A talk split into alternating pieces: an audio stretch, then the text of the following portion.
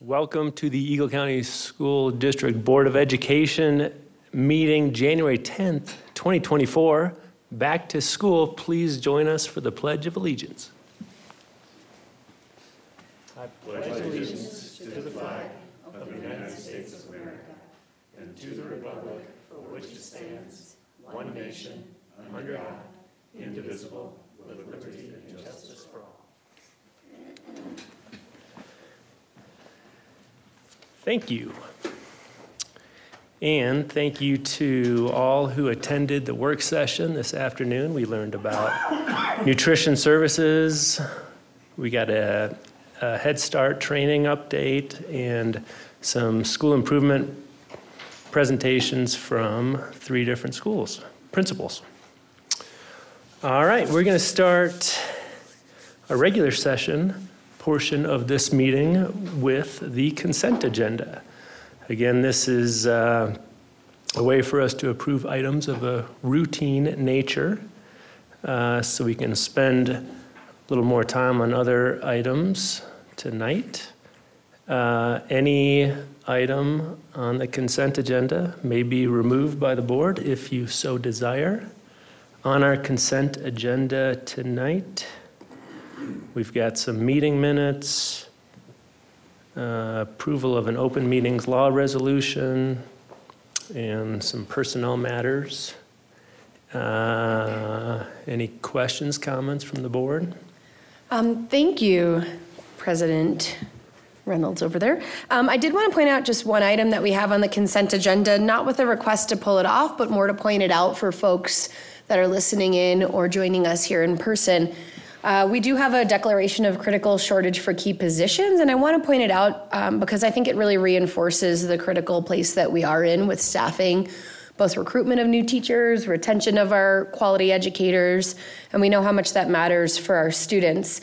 Um, so I just want to read out loud the statement here of the pertinent facts for folks to understand. Uh, so it reads Eagle County School District is experiencing critical shortages in several employee categories. And this declaration, which, if the consent agenda passes, this will um, be declared, will make it possible to hire retirees and exceed statutory limits on days of employment. Um, so, figuring out creative ways to make exceptions so that we do have um, great folks here in front of our classrooms and serving our students.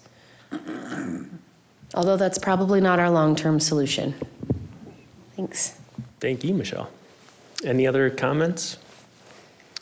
Hearing none, Missy, could you vote us? I move to approve the consent agenda. A second. Thank you. Mrs. Alter? Aye. Mrs. Connolly? Aye. Mr. McQueenie? Aye. Mr. Pena? Aye. Mr. Reynolds? Aye. Ms. Hartel? Here. Um, M- Mrs. Tivar Kunis? Um, Here. Aye. Sorry. Aye. Thank you. Motion passes 7-0. All right. Thank you, Missy. Next up, we have public participation. Any blue cards? No, don't, that doesn't look like it. Doesn't We look like- actually do have a blue card tonight. Okay. So we invite Wendy and Tessa to the podium. Thank you, ladies, for coming. Before you get started, just a reminder you have three minutes. Okay, because we've got a lot of people who also would like to speak tonight. So just, just keep them in mind. Three minutes, starting now. Well, thank you for all you do. We, we're here tonight to um, wish you a happy new year and to officially invite you to Project Funway 2024. Woo woo. Um, it is Saturday, March 23rd, and we look forward to having Eagle County School District's Board of Education at the event. You guys have been great supporters, and to continue to do the work that we do and keep the doors open and, and trot around in our green vests, um, we need all the support we can get. So, thank you for everything. Thank you both. Amazing job. And uh, just to remind folks at home, We, uh, we do love having public come and, and uh, present or give their input to us. So thank you both for being here tonight. All right, next up, we've got. oh, We yeah. actually have one more blue card Oh, that just came goodness. in. Great. So we invite Mateo Lozano to the podium. Thank you for joining us. The mic is all ready to go, and we've got three minutes on the clock, so you Okay, can use. thank you. Up until that. Thank you. Hi, how's it going, everybody? Uh, my name is Mateo Lozano. I'm a regional manager with Voces Unidas de las Montañas. We're a nonprofit dedicated to amplifying Latino voices through advocacy. Voces Unidas de las Montañas organizes and mobilizes like local Latino and Latina leaders from the Central Mountain region to change inequitable systems.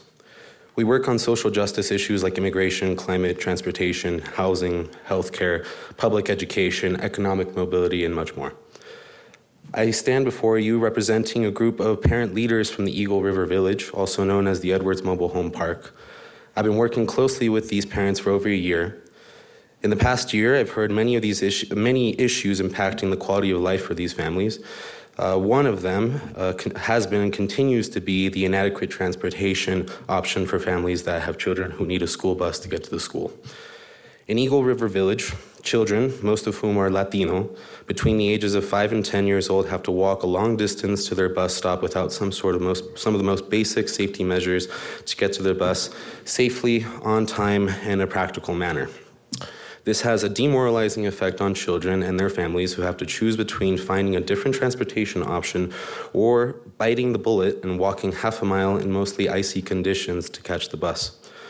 We are fully aware that this issue is not a simple matter. We understand that the construction of this bus stop was not going to be a simple task. We do recognize that we were told that this was going to be a complicated undertaking. What we were not aware of was that this was going to that we were going to be left without a clear solution for these children for two whole years. We have waited for the school and other parties involved to take the issue seriously, but parents have been left in the dark with nothing more than excuses about the lack of progress and weak promises that the problem would be resolved expediently. I want to make it clear for the record that there was only one meeting to discuss this problem with families of the Edwards Mobile Home Park back in November of 2023. We are now in the middle of January 2024, and the families at the Edwards Mobile Home Park continue with the same issue, with no updates and no clear understanding of when the bus stop will be constructed. Everyone's best guess, including school administrators, is that it will get done next summer. Members of the board, it is my disappointment to have to tell you that these parents do not trust that this issue is being treated with the care that it truly needs. Their demands are simple. The community at the Edwards Mobile Home Park wants updates on the status of the construction of the bus stop. More importantly, the parents want to see a temporary fix that will be implemented to prevent their children from getting hit by a car while walking to the side, by, walking by the side of the highway. There were various suggestions on what could be done while the construction of this bus stop took place. These suggestions included, but were not limited to, hiring a crosswalk guard and installing concrete barriers in strategic areas to prevent a car from swerving into the sidewalk. These ideas came directly from the school, and none of these ideas have been successfully implemented. We demand that these temporary solutions be reassessed and implemented as soon as possible. I will offer you all with one last thought and end with this. This is a sentiment that I hear over and over again from many of the families that I work with. Would the construction of this bus stop take so long if the construction needed to take place in any of the affluent white neighborhoods in any other parts of this region? Would this issue be taken more seriously if the people affected were not lower income Latino families? The longer families wait for the school to take this issue more seriously, the more that sentiment grows and resonates with them. Thank you. Thank you. Thank you, Mateo.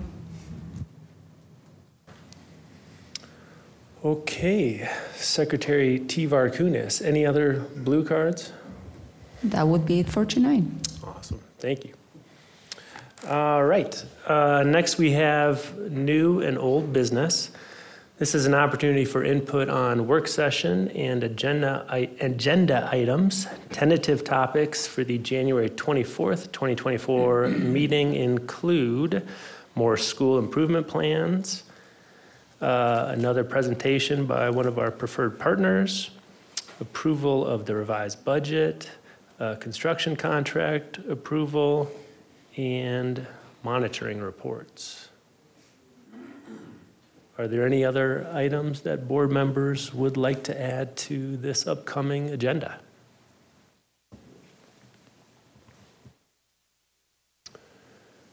Okay, hearing none, we will move to the superintendent's report. Thank you, Mr. President. Jump right in here. Let's start with some celebrations. Had a restful break. Uh, appreciated uh, a few days off in there. I didn't get the whole two weeks off like many of the employees did, but most of our district staff kept working through the break. We had plenty to do, but it slowed down. So I got to ski a bit. Got to Denver a couple times. Um, got my son to take driver's ed and pass his test and get his permit.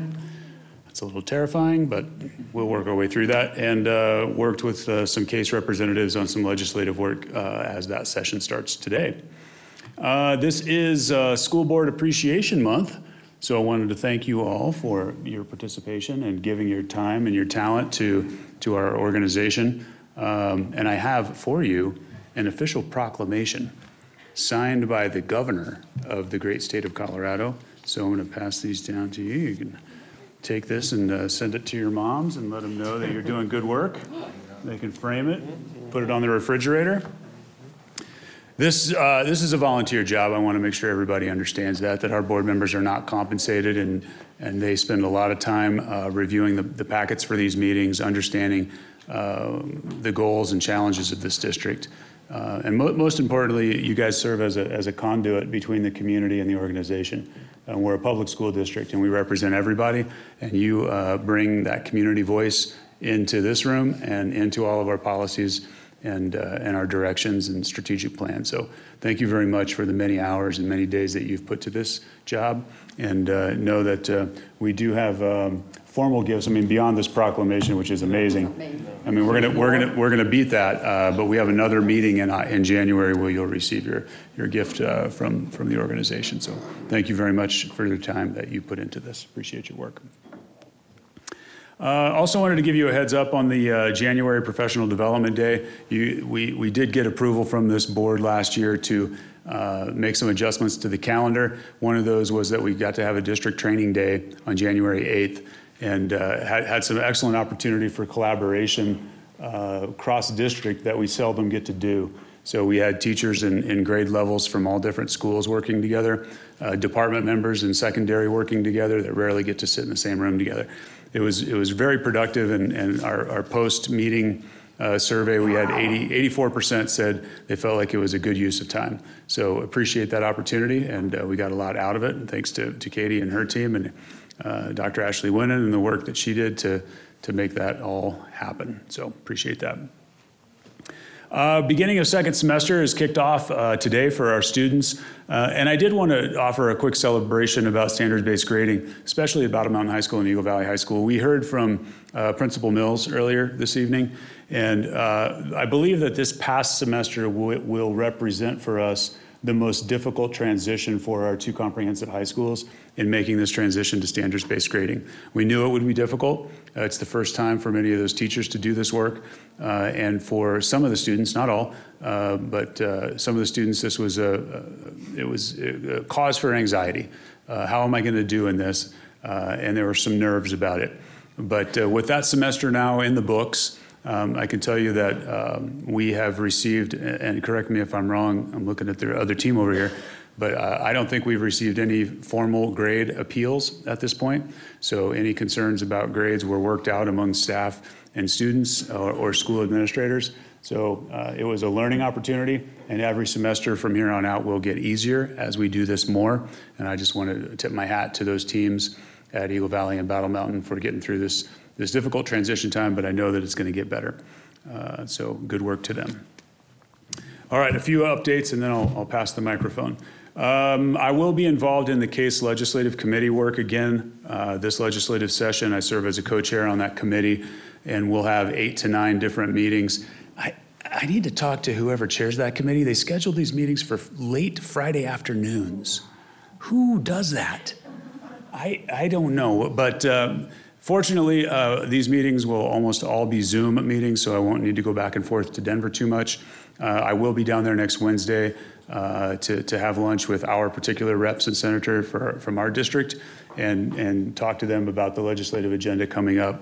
Um, But looking forward to, to doing that work with CASE and, and pushing K-12 as a priority in the legislative session. Again, that starts today, and we have heard from a few legislators that their priorities for this year include increasing school funding. And again, I'm from Missouri, so show me, right? You got to show me the results. I hear that every year, but I, I need to see the results. Uh, we are still hearing uh, optimistic forecast uh, that the, the budget stabilization factor will go away, but it's early in the session, so don't hold your breath until May. A lot could change between now and then, but we're cautiously optimistic. Uh, they're also talking about expansion of career and tech programs, and frankly, they might look to us to see how that's done because we've really set the bar in the state with our Career X and CareerWise program, our alignment with Colorado Mountain College, uh, our, our former PTech program. Uh, we've got a lot of really good things happening around that, uh, so that goal aligns well to what we do. And they're also talking about retaining teachers. That's not a surprise. Uh, there's a huge teacher shortage. Uh, we experience it here, but it's it's being felt acutely around the, the country. So we'll see how those goals translate into actual legislation. I also wanted the board to be aware that uh, there will be a negotiations survey in development in the next few weeks. So the negotiations team that consists of some of our um, district leadership team members, as well as leaders from the Eagle County Education Association or the Teachers Union, will be meeting to talk about what they would like to um, survey to their members. And the primary question will be, um, you know, with limited funds coming from the state, and the goal to retain teachers and recruit the best teachers. What might we, what might we do as an organization creatively uh, to try to entice people to be part of our organization? So, not sure what we'll see out of that. Uh, we're hoping to solicit a lot of ideas and maybe some creative solutions that we can bring into the negotiations process this spring. But wanted you to know that that survey will be in development, and we hope to administer that by end of the month or early February. Is that right, Adele? Okay, perfect. And our AI think tank, uh, we had an article run in the Vail Daily recently about that. That generated some uh, public interest, got a few emails about that. Uh, that group will start to assemble later this month, so excited to see that work. And thanks to, to Dr. Jarno and Bree Chittenden in the Ed Tech department for getting that off the ground. That, it, or, that concludes my comments, Mr. President. Thank you, Superintendent Qualman. Okay, it looks like we have allocated about two minutes to board reports. So, Ms. Alter, 10 seconds. Thank you. That's excellent since I've been on break for pretty much the past month, so uh, not a lot to report. Um, I do want to reiterate Project Funway, yay, March 23rd, and I do think that uh, applications, if you want to design, I think are supposed to be due by the 15th. So a reminder to that. Um, and a congratulations to uh, November's uh, Effective Apple Award, Kelly Place. She's at East. CCA educator, second and third grade. Um, and then I just want to make a quick comment. Sorry, I never 10 seconds. Um, Chris Del Sordo, who's the head of our nutrition services, came to our work session today. Um, along with Dana Whelan, who's part of um, the wellness, uh, she kind of chairs the wellness committee. Um, but I just want to let everybody know, because I know there have been some chatter and some complaints about some of the breakfast and some of the food service items that are being served. Um, and it's just really hard. It's a supply chain issue, it's a money issue. Um, Chris is an amazing guy working really hard in an impossible task and is trying to make some great changes. Um, but I just want everybody know that, uh, that you know, the comments, and we hear them, and he hears them, and he is doing the best that he can. so hopefully uh, there'll be some changes, but he's a great guy working incredibly hard at an impossible task. So thank you, Chris. Thank you, Kelly. Harry? I had a great break. Uh, I hope everybody else did too. You know, seeing family and going back east, so that was nice. And traveling was minimal. You know, it was in and out of Eagle, so that was great. Uh, I will be going to a training. Uh, Mountain Youth is putting one on for positive youth development. I got asked to go to that training, so I'll go to that and I'll be able to report something when uh, we meet again.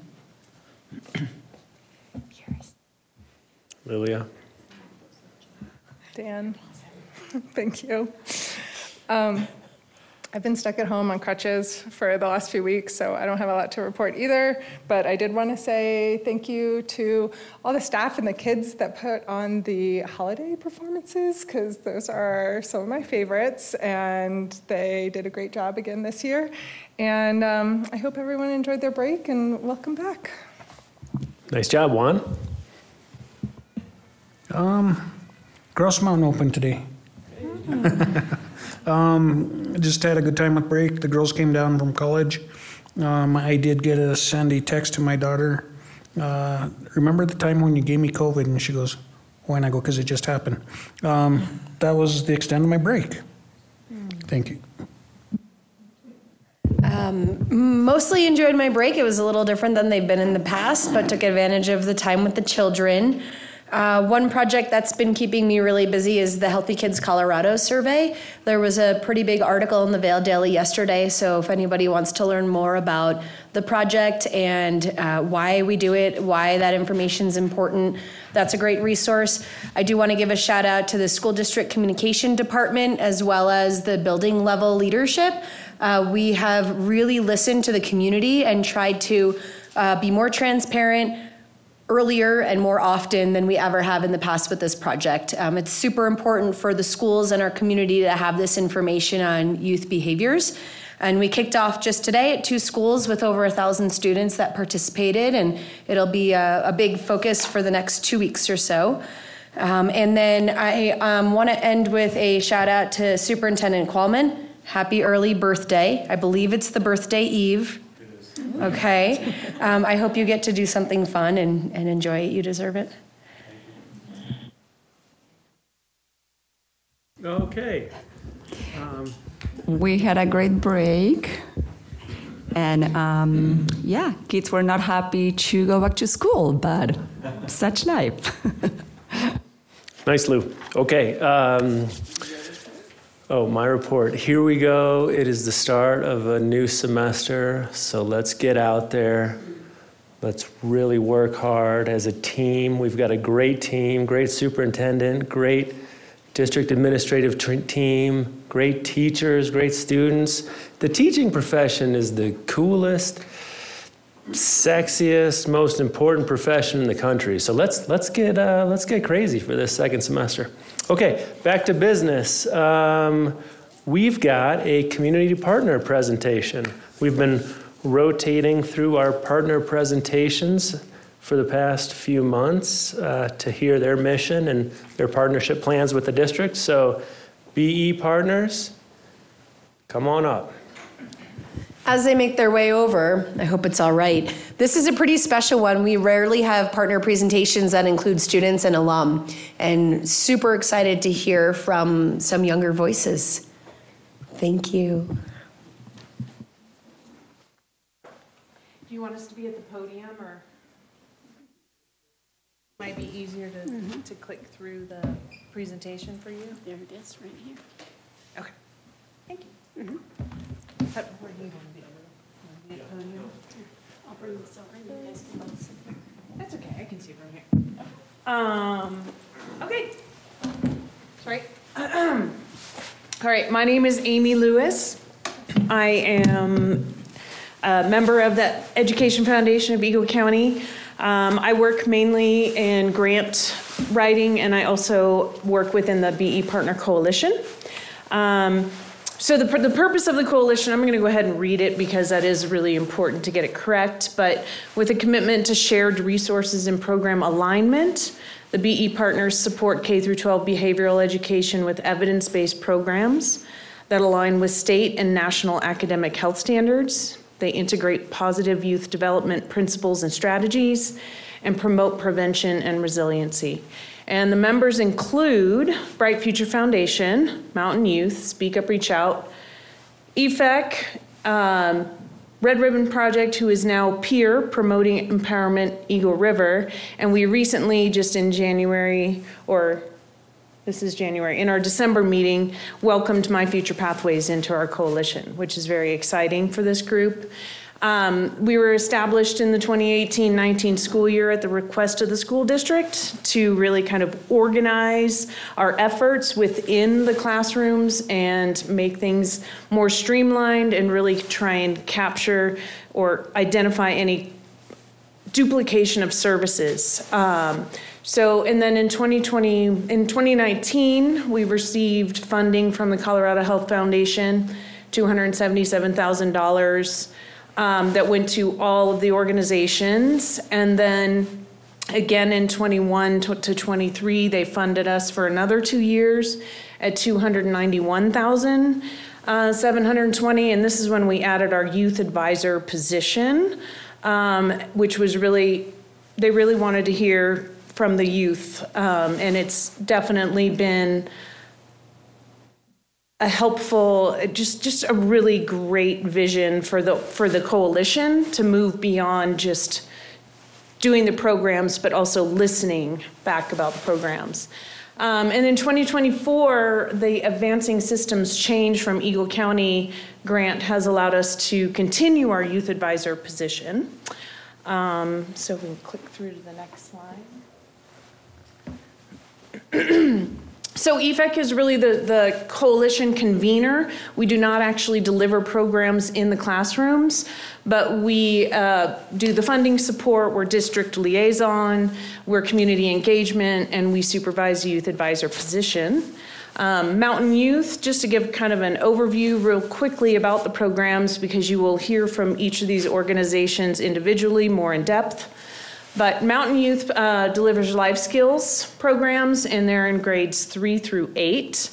Um, they were up in high school programs, but uh, we're moving, that is transitioning now to the health teachers, I believe, for the life skills.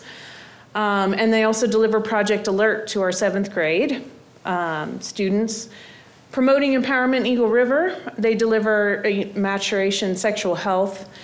Uh, it has been kind of renamed or reframed uh, youth skills building, but it definitely aligns very specifically with Mountain Youth. Again, this is part of a coalition working really hard together, the efforts to align. Um, and they deliver in fifth through eighth. And then Cuidate, sexual health education, is now being transferred over to our health teachers in ninth grade. So transitioning more of that curriculum from our youth providers or community providers into our school district, um, which is ultimate goal um, to have a, a well-rounded social emotional curriculum. Thank you, Christy. Um, Speak Up, Reach Out, um, you're all familiar with. Signs of Suicide is their main um, curriculum, and they're in grades four through 12.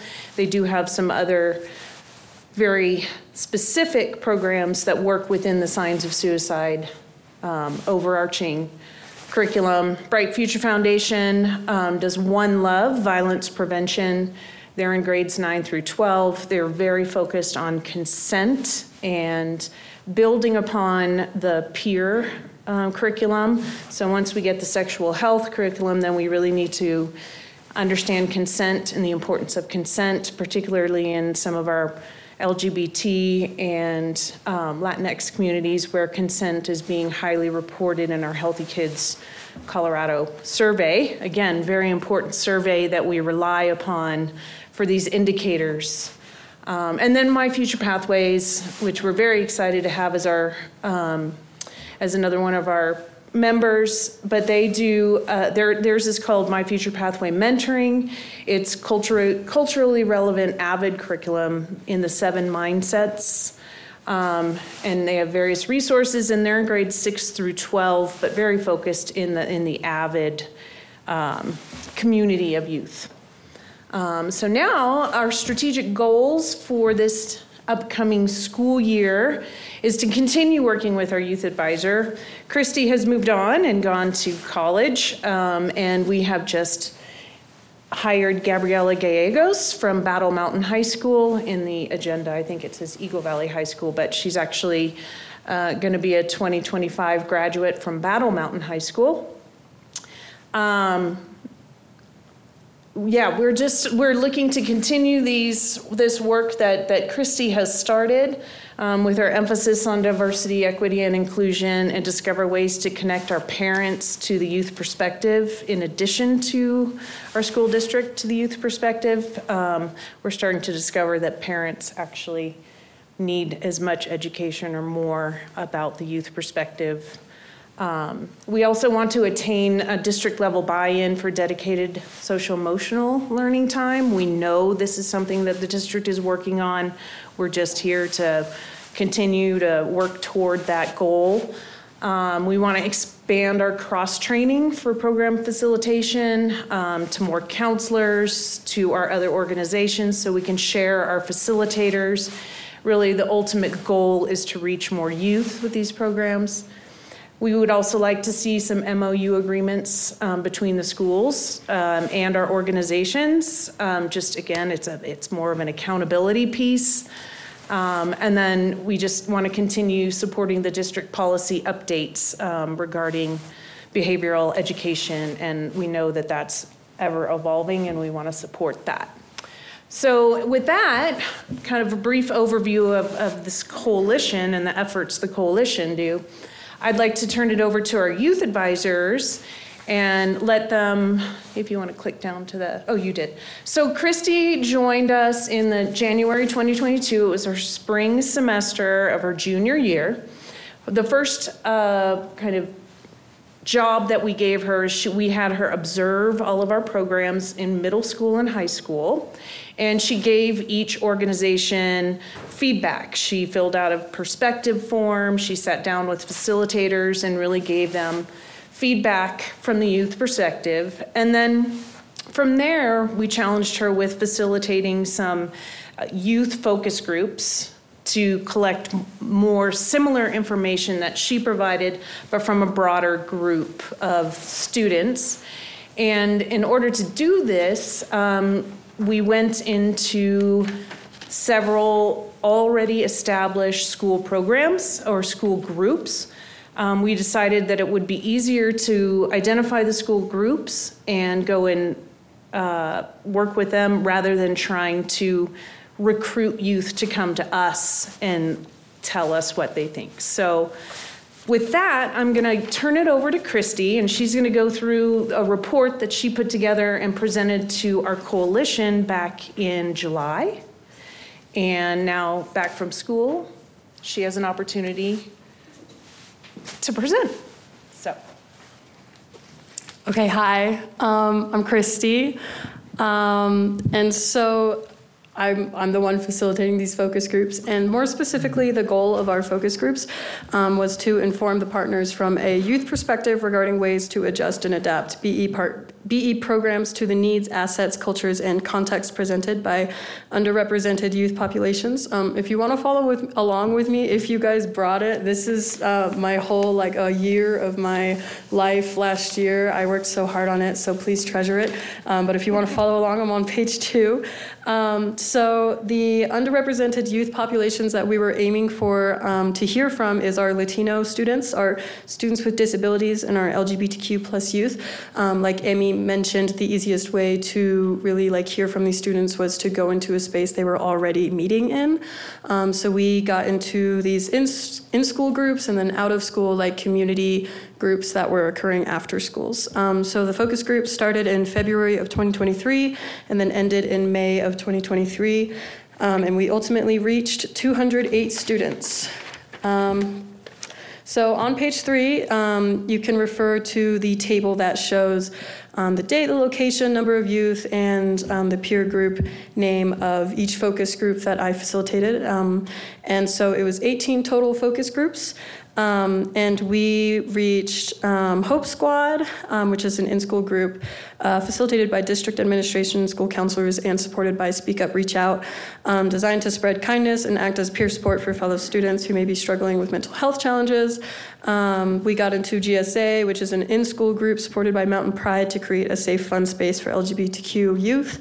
Um, to GIA, which is a Latina bilingual girls um, group who works as bilingual tutors for younger kids. Um, majority of these students are in high school, and this is supported by Mountain Youth After School. Um, youth Equity Stewardship, which is a district-wide youth peer group um, supported by Eagle County Schools, implemented to create equity change agents and youth who will change school culture. Um, adaptive Mentorship Program, um, this is only at Eagle Valley High School, to my knowledge, currently. Um, this is students without disabilities mentoring students with disabilities in classes such as art, music, and PE. Um, gifted and talented GT students. Um, this program managed by Exceptional Student Services in Eagle County Schools. Um, to serve youth identified with gifted um, intellectual and enrichment abilities. Um, this is mostly, to my knowledge, active in middle school and less active in high school. Um, Valley's Voice is after schools with Mountain Youth. Um, they youth get together and work on passion projects to positively change and impact their community. Um, My Future Pathways, um, as we mentioned, nonprofit organization to support Latino boys and girls in middle school and high school through after-school programming. Um, Climb, uh, an Eagle County Schools exceptional student service program serving students with disabilities as they transition into adulthood. And the last one is AVID, um, which is a nationwide program provided by Eagle County Schools to support first generation middle and high school students with college and career readiness and academic success. Um, on page four, at the bottom half, there is a pie chart you can refer to that really shows like a good breakdown of um, the proportions of the students, student groups that we were able to reach. Uh, moving on, I'm going to quickly go through um, the focus group format. Um, so the focus focus group was um, looking to really uh, talk about four big topics: um, mental health and suicide prevention with Speak Up, Reach Out, uh, violence prevention and healthy relationships with Bright Future Foundation, maturation and sexual health with Now Peer, um, substance use prevention and healthy decision making with Mountain Youth. And so we collected this information from the students in four different ways. Um, chronologically, we started with a interactive discussion, which was a human scale activity. Um, on one side of the room, it's yes. On the other side of the room, it's no. And if you're somewhere in between, you stand in between. Um, and so this was kind of like our icebreaker. We started with like, do you prefer the beach or the mountains? And then we moved into a maturation question. Um, should maturation be taught as mixed gender classes or gender specific classes, knowing that the lesson is the same regardless of gender mix upon program delivery? Um, after asking this question and kind of getting a little bit of a reason why out of our students, um, we then ask the same question but from your parents' viewpoint. Um, following this interactive discussion, uh, we move into our open-ended post-it poster questions. Um, this took the largest chunk of time in our focus groups. Um, one poster is for one of the four main topics that I discussed earlier, and we had four questions around our topic. The first one was, "What do these words mean to you?" Um, from the programs provided, uh, what part of the topic area do you feel like you connect with or have a positive impact? Um, what feels confusing or unclear, and what would help you understand this topic better? Uh, what do you want more of? Um, the third uh, way we collected information from our youth was from a life skills survey. Um, so we had our youth uh, rank specific life skills on a scale of zero to four. Um, as to how much the identified skills are used by the students individually and how much they feel like the skill is used or discussed at home. Um, we ended the whole thing off with an anonymous note card reflection asking um, out of the four topics that we discussed today, which one do you find the most important and what should we focus on the most? So, with that, um, I want to share my findings, obviously, um, and I just want to go over some really big themes that I collected from um, the students that I talked to. Um, so, overall, some general themes with all groups um, is that students want to understand how to communicate and set healthy boundaries. Um, students want to know how to say no to peer pressure in general. They want opportunities to practice this. Students want to be able to apply the material they are learning by having more resources available and having more opportunities to practice it. Uh, and having people within the schools available to talk or more peer-to-peer support. Students want more relevant scenarios slash examples in real life stories. They think a presenter or educator that is around a youth's age would help with this. Students want to be able to support their friends through their struggles, whatever it may be, but don't really know how to. Um, and students report wanting more trusted adults within schools to help with one on one support. Um, some general themes we were able to take from our Latino population is that um, a big portion of our Latino population actually did not know what the BE Partners was. Um, so we um, note that there is actually a very big disconnect um, from the Latino population and the resources um, that the nonprofits can provide to our to our students. Um, we can also note that with our students with disabilities, these students um, reported not receiving programs that the general student body is receiving, um, and they voiced a lot of frustration because of this. Moving on, we have um, some general themes under the topic of mental health and suicide prevention. So, um, students want more classes on mental health and suicide prevention. Um, students want to learn more coping strategies with stress, anxiety, and trauma. Um, students recognize that this topic is a huge issue in our valley, but feel it's not discussed enough in school. Um, and students want to break the stigma around mental health and suicide in the community. Our, specifically, our Latino population um, reported kind of a disconnect at home um, when it comes to having like mental health support. They said that their parents um, didn't seem to know how to support them with mental health. Um, we can further see this disconnect in like the life skills data that I will be sharing later. Um, moving on to our third topic um, violence prevention and healthy relationships. Some general themes and takeaways from that from the students is that students want to know more about healthy relationships and unhealthy relationships, along with the different types of abuse. Um, students report not receiving any violence prevention or healthy relationships programming from Bright Future Foundations. Um, they altogether just want more classes on this topic. Um, and then moving on to our last topic, um, which is maturation in sexual health. Um, some general themes from all the all the students is um, that they understand consent and want more open discussion around it to help them reinforce their knowledge and apply it to their own lives. Uh, students want more classes on maturation and sexual health. Students want more queer inclusion, gender identities, homosexual relationships, gay sex, differences between sex and gender, and hormone therapy included in maturation and sexual health. Um, and majority of students said maturation and sexual health should be mixed in order to normalize learning about body health and to avoid building heterosexual norms. Um, our LGBTQIA community that we were able to reach um, definitely had they they really piped in a lot when it came to um, maturation and sexual health. So I kind of wanted to share um, their suggestions and recommendations. Um, so they were pushing for mostly um, mixed gender um, maturation um, saying that it will just like it will uh, combat just um, enforcing heterosexual norms. Um, and it's just it's going to be awkward anyways so you just kind of got to push through it.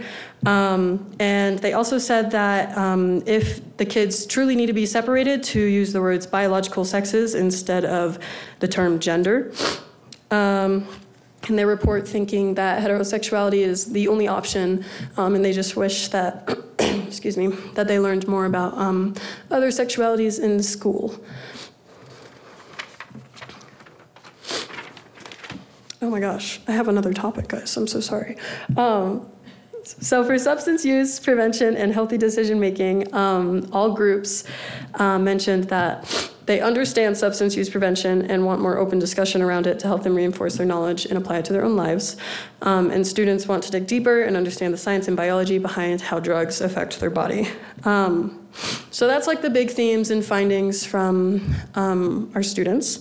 Um, and then as for the life skills survey data, we, um, we identified nine life skills. Um, so we used self esteem, stress management, communication, assertiveness, dealing with conflict, understanding values, goal setting, decision making, and coping strategies. Um, so, throughout all the groups, um, all students participants consistently reported using all individual life skills more on their own than discussing or using the skills at home with their family.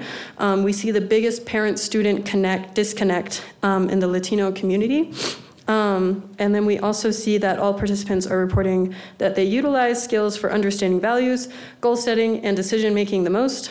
Um, areas that students report using the least include coping skills, conflict management, and stress management, which aligns with students asking for more mental health support in all of our focus groups.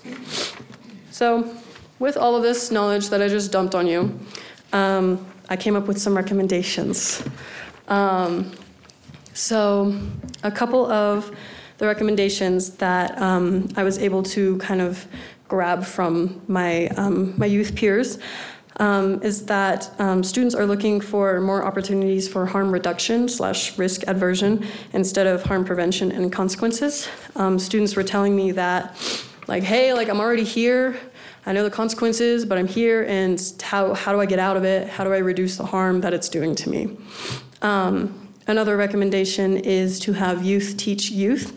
Um, high schoolers teaching middle schoolers, CMC students or young adults teaching high schoolers. Students just want people their age teaching the material so that it is more relevant and relatable to them. Um, another recommendation is to work with officers on campus and Bright Future Foundations to implement restorative justice more and to talk about intersectionality between identities, privilege, and power. Um, another recommendation is similar to what Youth Power 365 already does in our high schools. Um, they're there two days a week in the counselor's office. You can go to them for college and career readiness support.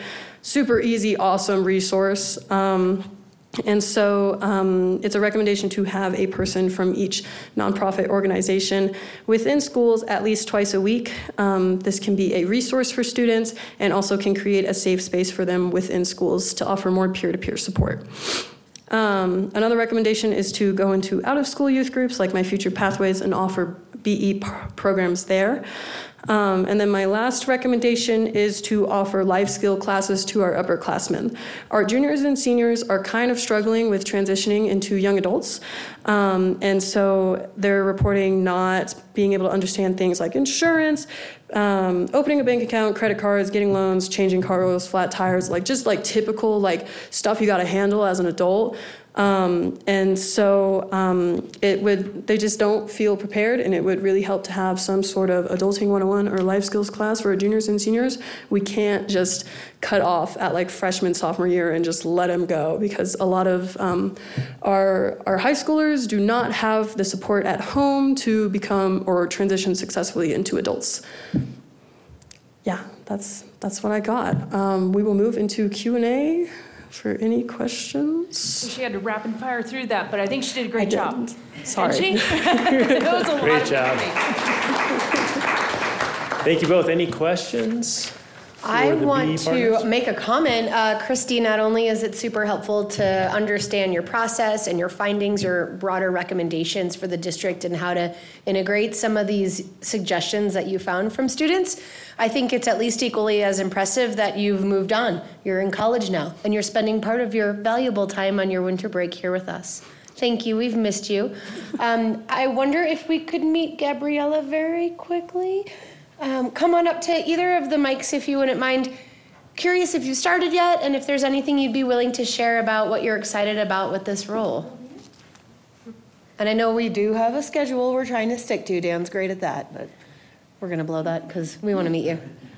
Yeah, so my name is Gabriela Gallegos. I'm a junior at Battle Mountain High School, and I just got this job at the probably the start of break. And um, uh, what really interested me about this job is. Ha- like originally, I was like, these programs are so important when they come into our schools, but being a student, I only see these programs come in, you know, periodically, like a couple times a year.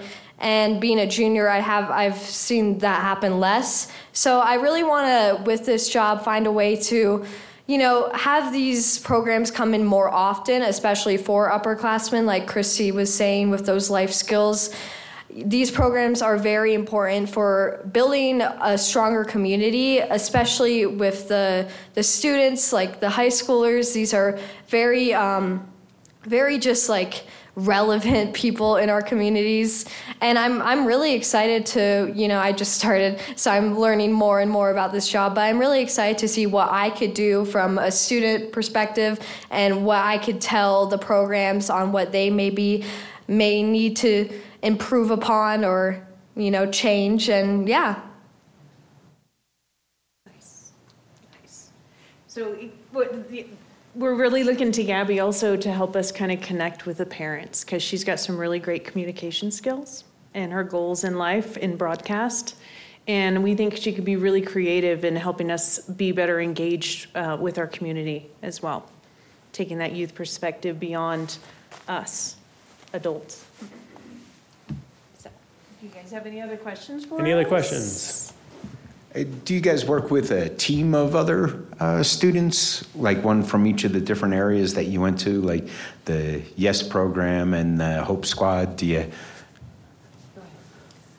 So um, when I it's, it's weird because this is technically not my job anymore, but I'm like still here. But when I had the job, I was in high school. So a lot of these groups I actually was involved with in my own time in high school. So I just knew a lot of like students through that.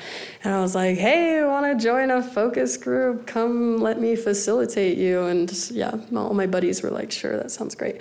So, um, but it was definitely like a lot of emailing because I am at Eagle Valley High School. So for like the middle schools and everything, it was just got to find the contact, got to social network, and got to hopefully hopefully get a response on emails. Yeah. So Christy was one of our youth equity stewardship leads. Um, with actually, you helped launch the program, did you not? Youth equity, the yes. I guess. Kind of with way. So she was right there, right back in the very beginning of it, and we felt like that the youth advisor position aligned extremely well with the youth equity stewardship programming, and we just felt like that would. I just I knew I wanted an equity leadership youth in that position, and when Christy applied for the job. She came to me and said, you know, can I do this with youth, youth equity stewardship and then also make it BE partners? And absolutely, it aligned every time, and so that helped her really get her arms around the task that we had put in front of her of trying to communicate with all these other groups. She had youth equity stewardship, she had friends with some of the inclusion clubs, she had a lot of, she brought the ideas to us. You know, she came to us and said, I don't think we're going to be able to recruit a bunch of kids. Look at all these other clubs. Maybe we can get into them. And when she, when we would say talk to her about stuff, she'd say, "I don't even know what words you're using right now. Can you, you know, let's explain it to me." Then we'd explain it to her, and she'd say, "This is how kids understand it, or this is how we understand it." So she helped us with our language a lot, and it was very helpful in so many levels. I can't even. We didn't really know what we were getting into when the Colorado Health Foundation said get a youth advisor, and so we said we would, and it just blossomed into this really great, informative um, piece of work. This, this might be a question for our team, but Amy mentioned MOUs. Do we have MOUs with all of these coalition partners? They are all being worked on. Um, some of them are very in depth and long, um, but they're all being worked on right now. Yeah. Some So of them are done. I think rather than doing an MOU with the BE partners, each organization wanted to have their own MOU specifically, and we thought that was a more thoughtful approach because the organizations do deliver programs a little bit differently. So. Thank you. Any other board members have questions, Just really comments? quick, I was just thank you, Christy. Um, your report obviously took a tremendous amount of time, effort, and work, and was beautifully done. I read through it when I was reading my board reports on Monday night, and I was like, wow, there's a lot of information here. Um, so congratulations, it's uh, really well done, and I mean, this is just a wealth of, of information. So I, I can only imagine how many hours this took you. So, yeah, thank you. Yeah, and as this all continues to evolve, because we know this is a social emotional review year, Gabby's got her hands full as well to, to help us inform us about the evolution of it all, make sure that we're doing, kids know where, we know where kids are at. So, Thank you. Thank you. Thank you. All right, next, uh, yeah, yeah, yeah. Oh, I missed it. Oh, Lou, we're not quite done yet. Lou? Next on the agenda, approval of response letter for ECCA. Superintendent? Thanks, Mr. Reynolds. Um, This letter is uh, an annual process that is part of uh, the charter renewal for ECCA. It's in response to the report that they provide to us during during their school improvement uh, presentations, as well as some of the financial uh, reporting that we get from Sandy Farrell. Uh, So first, I just wanted to comment on on Molly Brown transitioning into the principal role. Uh, It has been utterly seamless. I mean, she's, she's spent, um, I'm not sure how many years, 20 years at, at ECCA already uh, in various roles, so it's not new to her. Uh, the community knows her, the staff and students know her, but she has done a great job uh, stepping in to take over as principal. I wanted to give her some kudos for that. In terms of uh, the, the, the response letter, the letter includes uh, a response to their academics, their finances, and their charter goals. In terms of academics, uh, they received a performance rating this year, which is the top category uh, for our schools. Uh, they received 84.7 points on their school performance framework. That's up 15 points from last year. They had a rough year last year, uh, scoring 69.1. Uh, but really, um, you know, put their nose to the grindstone this year and, and showed some tremendous growth. In terms of areas for improvement there, um, in speaking with, with Principal Brown, uh, the academic growth in elementary level in, in the category of math, uh, I think, is where they need to be moving from approaching to meets on their school performance framework. In terms of finances, they're all good there, uh, transparent in, in their, and accurate in their reporting, and working with the district con- to continue contracting some services through exceptional student services, transportation, and nutrition, so we can continue that relationship moving forward. And uh, lastly, I wanted to speak to the charter goals. And the one that we have, have really been uh, pushing them on in recent years is, is trying to get their student population to, to uh, be more diverse and, and appear to be more like the community and the rest of the district. And uh, I want to commend them on progress that they've made. Uh, it's growing about 2% per year in terms of minority enrollment. So in the last three or four years, we've changed their lottery process, and, and I think that's had a, a good impact. It's not quite where it needs to be yet, but it's getting better, so they're, they're making progress on there. So the letter that you have in your packet is the summary that will be sent to them and, and to their board and will be part of their charter renewal process. It is a, an action item.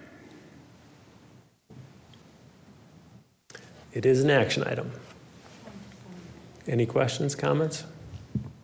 Hearing none, I move to approve the memo to Eagle County Charter Academy as presented. I'll second.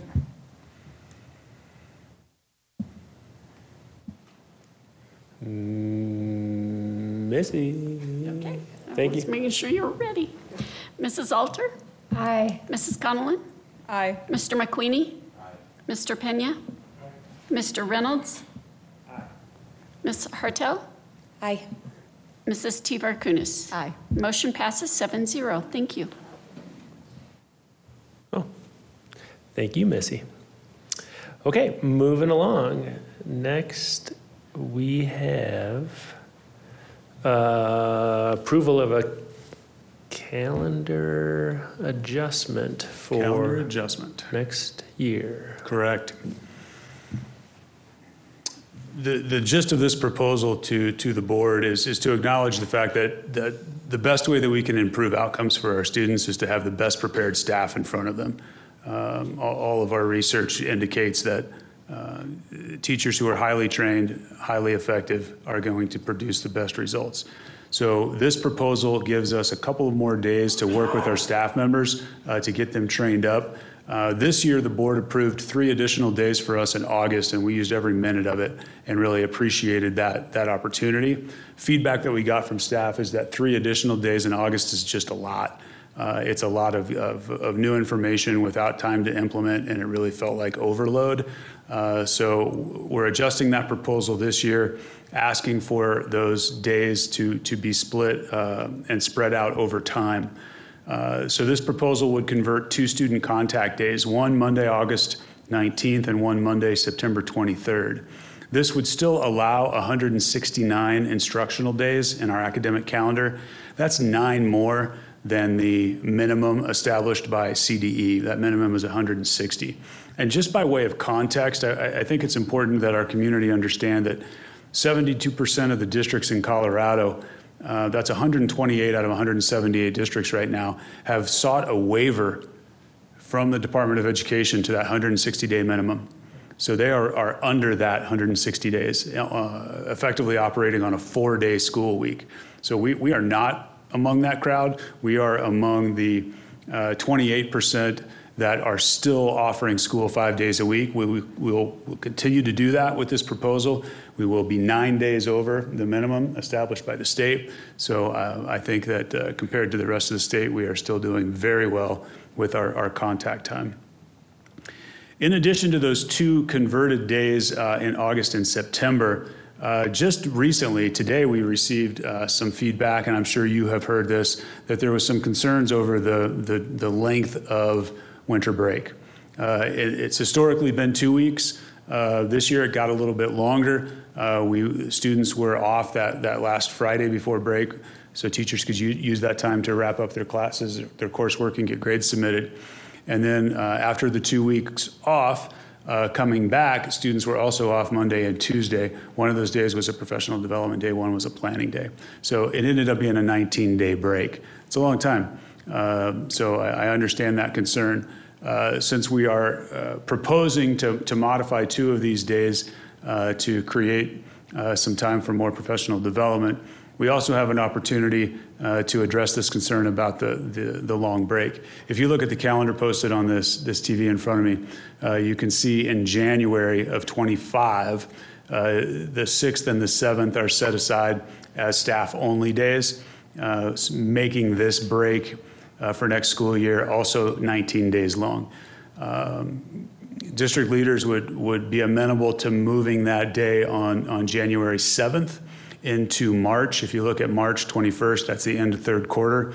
Uh, and that would be a great time to, to have a day with staff only uh, so we could wrap up quarters and um, also do some professional development in that window uh, between February and April break. That's a seven week stretch with no uh, work days built in. So moving that day from the 7th of January to the 21st of March, we think would be a solution. It shortens up that break, uh, winter break by one day and creates um, a work day for teachers in the spring. So if you're amenable to that, uh, we can discuss it, uh, and it would require an amendment to the motion that's in your packet.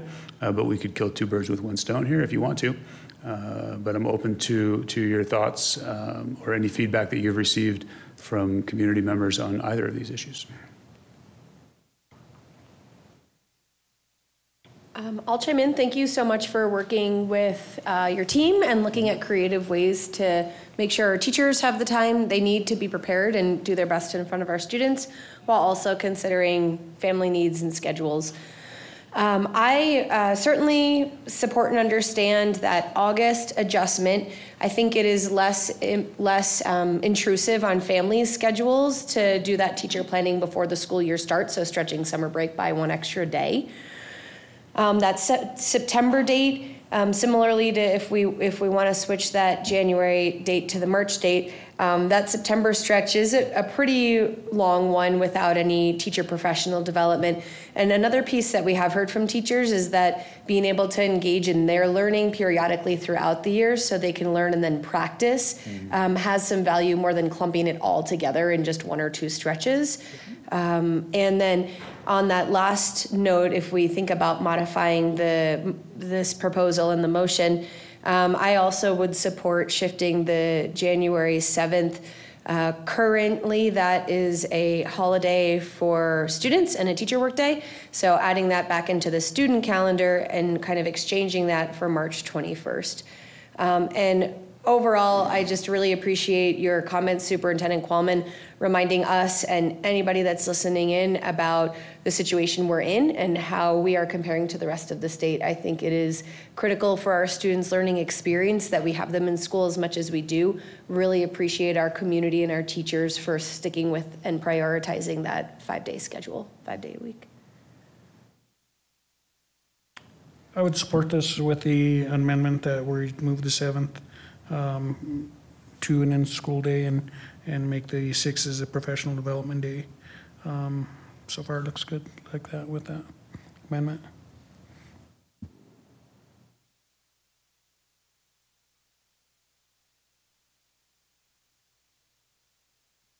Is, just to clarify, is the 169 student contact days for next calendar year one more than what we are, what we have now? Yes. With the amendment, would that be 170 or would that still be at 169? No. Oh, no, because it's moving the Yeah, date. that, that doesn't change. It's the net. swapping. Yeah, that's a one for one. Very good. Any other comments or questions? Would somebody be interested in making a motion? With, with an amendment? If you guys would refresh your screens, I believe the, I've Oh, she's captured so the good. motion. She's amazing. We'll see.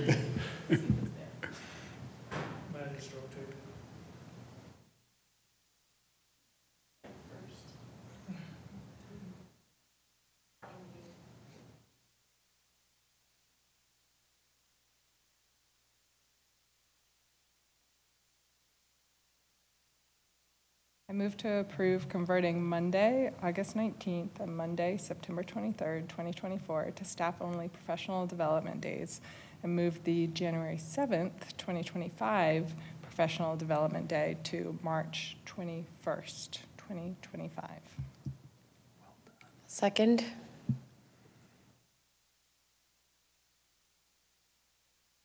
Missy, will you help us with the vote? Yes, Mr. President. Thank you. Mrs. Alter. Aye. Mrs. Conlon. Aye. Mr. McQueenie. Aye. Mr. Pena. Aye. Mr. Reynolds. Aye. Ms. Hartel. Aye. Mrs. Tivar Kunis. Aye. Motion passes 7-0. Thank you.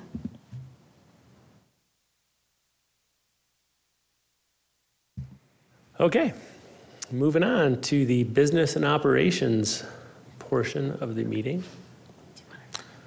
Looks like we got Sandy Farrell in the batter's box to talk about certification of the 2023 calendar year mill levy. Yes. Five minutes. Thank you. Good night. Evening, everyone. Um, Here tonight to talk about our 2023 calendar year mill levy. Uh, We do have a presentation I'm just going to run through a little bit here. The, just a reminder that really school districts are um, funded through three main sources um, when it comes to the School Finance Act. So that's property, local property taxes, specific ownership taxes, and state equalization, which is um, backfilled by the state. So in order to come up with the property taxes that are due, the district is able to certify uh, mill levies in order to generate a certain dollar amount.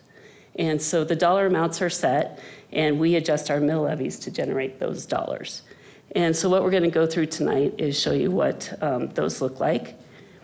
And um, if you remember right, the last board meeting, you, uh, the board approved a resolution to allow me to certify them just because of the time frame this year, um, where they had to be uh, final assessed values to the district by the third, and then we had to have them certified by today. Um, so in order to make that happen in a timely manner, uh, we did a certification last time, and tonight we're asking for a ratification. So the dates in here kind of just confirm what those dates are, where we got that final certification on January 3rd, and we're submitted, well, everything is submitted as of now, so. Uh, Just to give you guys uh, an idea of what the property tax calculation looks like, this is not our final one, so this was in the board packet on Friday, so we've had some adjustments, but they are reflected on the resolution.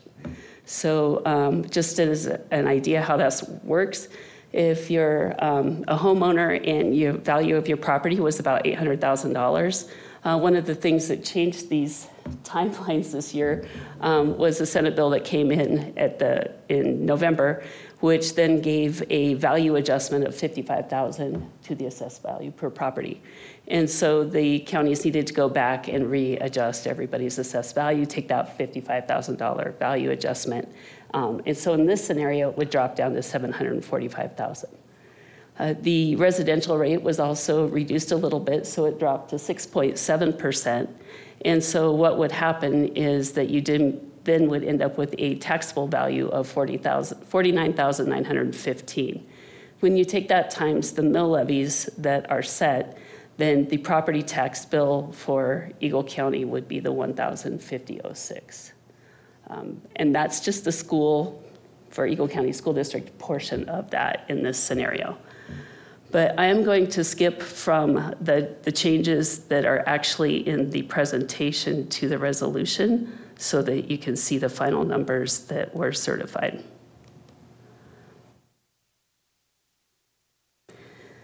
The first part in the resolution shows the change in assessed values. And with that, um, we actually have uh, our district actually resides in three different counties, so we have Routt, Garfield, and Eagle. And then you have the difference of what we had for 22 23 and what it is for 23 24. So um, you can see that dollar variance of being the um, 1 billion 344 million and a percentage increase of 41.57%. So pretty big jump, but not as big as the 50 to to 46 that we were talking about before, and it's because of that value adjustment. When we set the mill levies to um, generate those specific dollar amounts that are allowed by the School Finance Act and by our mill levy overrides, and the dollars necessary to provide our um, bond principal and interest payments, we come up with these totals of the mill levies. So uh, for the general fund, the mill levies actually dropped 1.438% from 17.578 to 16.14. So we had that drop there. And then in transportation, we, it dropped by a 0.091, and the bond fund dropped by a 0.686 for a total drop in school district mill levies of 2.215. So we had various scenarios going out um, as we went uh, before the voters with the ballot of what our mill levies would look like if we did not um, have the bond or the mill levy uh, approved. And then we had the scenarios whether it was just the bond or the mill levy.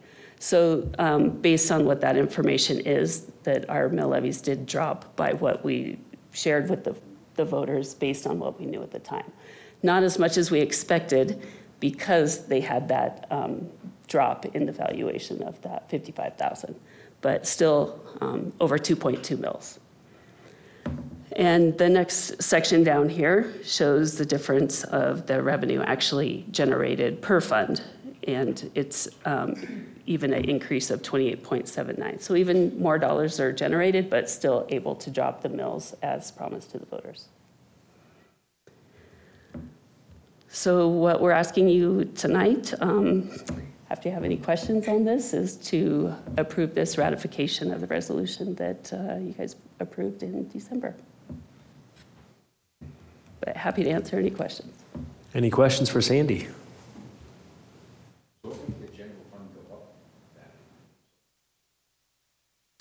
Uh, be, well, the way the mill levy works is if um, your mill levy is set at a certain amount, then it will generate more dollars because of the assessed value increase. So the school district is a little different because we are set to generate a certain dollar amount. And all of our mill levies, or the School Finance Act, is generated um, in total.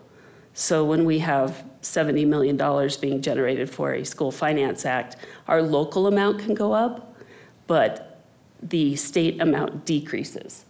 And so where other agencies, and I'll use CMC as an example as an education uh, provider in the community, um, they have mill levies that they can adjust to generate certain dollars. We can't adjust our mill levy on that. So we didn't end up with any kind of windfall from it. It goes to the state, and we do not receive any more revenues from that.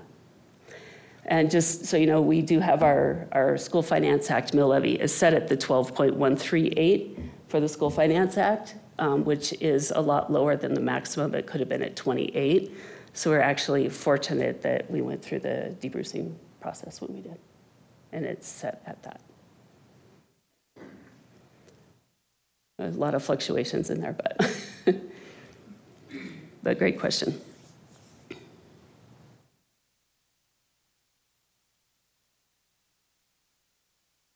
It's a long motion if anyone has the guts.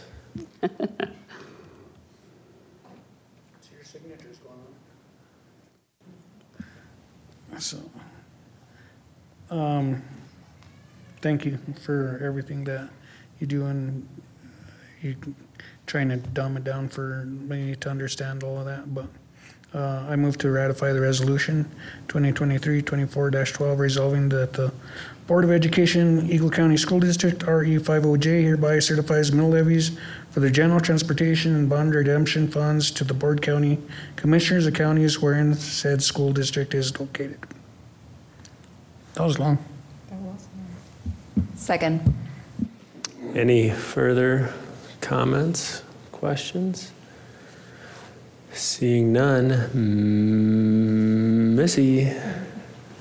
Thank you. Mrs. Alter? Aye. Mrs. Connellan? Aye. Mr. McQueenie? Aye. Mr. Pena? Aye. Mr. Reynolds? Aye. Ms. Hartel? Aye. Mrs. Teever Kunis? Aye. Motion passes seven zero. Thank you, Missy. If I am reading this correctly, thank you, Sandy. The only thing left on our agenda tonight, team, is I want to hear everybody's feedback. Okay? Take your time from the heart. It's time to evaluate the decisions of the board in terms of our governance policies. And, and in front of you, I hope you saw our, our Missy put together all of our policies for us Board of Education policies, binded, laminated, really nice. Uh, Juan, you want to start us off? Take your time.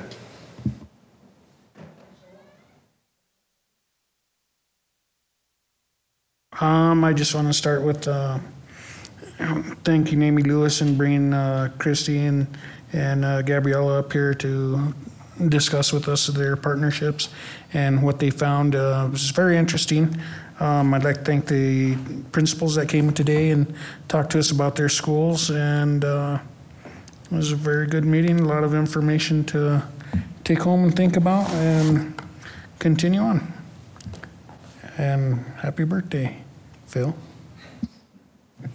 Uh, yes, similarly, I shared those highlights in my mind as well, reflecting on tonight. I think it helps us to advance and, and recognize our goals and mission when we get to hear directly from our principals who are leading efforts at schools.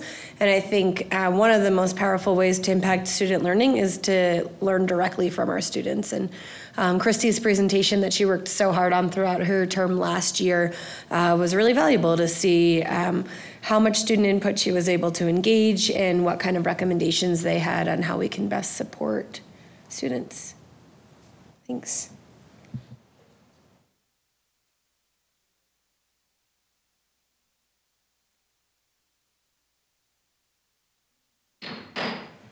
Um, I did have something to say. Oh, no, no, no, no. Um, thank you, everyone, for getting this second semester started off with a bang. Now, now we can do it. Adjourned, meeting adjourned.